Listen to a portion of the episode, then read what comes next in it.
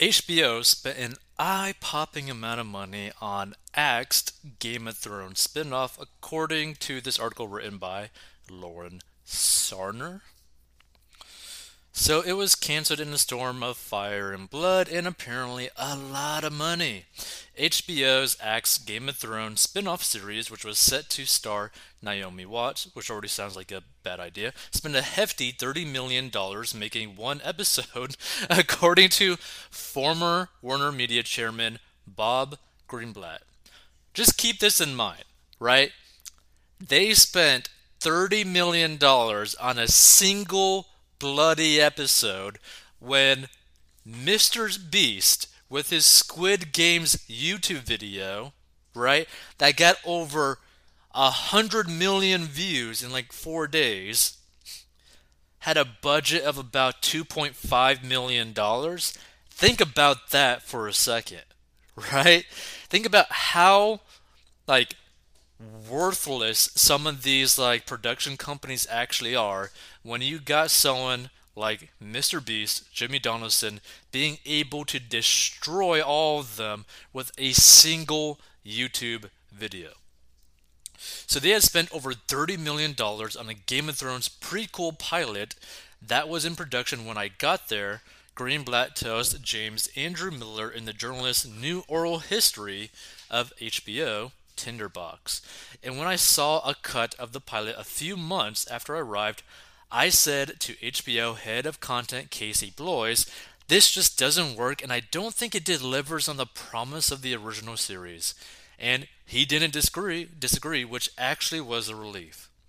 The proposed series was from Jane Goldman, who wrote the Kingsman film series and was to take place thousands of years before the events of GOT, Games, Games of Thrones, following Stark and Lannister's ancestors, and the show would be focused on the lore of the road, such as the true origins of the White Walkers, the mysteries to the east, and the road's descent from the golden age of heroes into its darkest hour.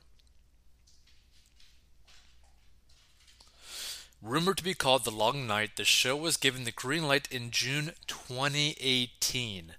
The series was scrapped in October 2019 after producing only the costly pilot. We unfortunately decided to pull the plug on it. Greenblatt says in the book there was enormous pressure to get it right, and I don't think that would have worked.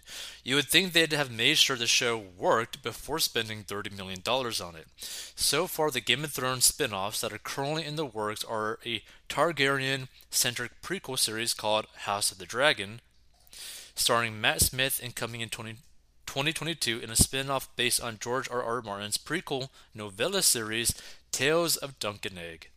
There's also a Game of Thrones Broadway play in the works about the Great Tourney at Harrenhal, set 16 years before the events of the original show, expected in 2023. Basically, you could kind of like view this as like a complete failure. I mean, this is such a humongous waste of money.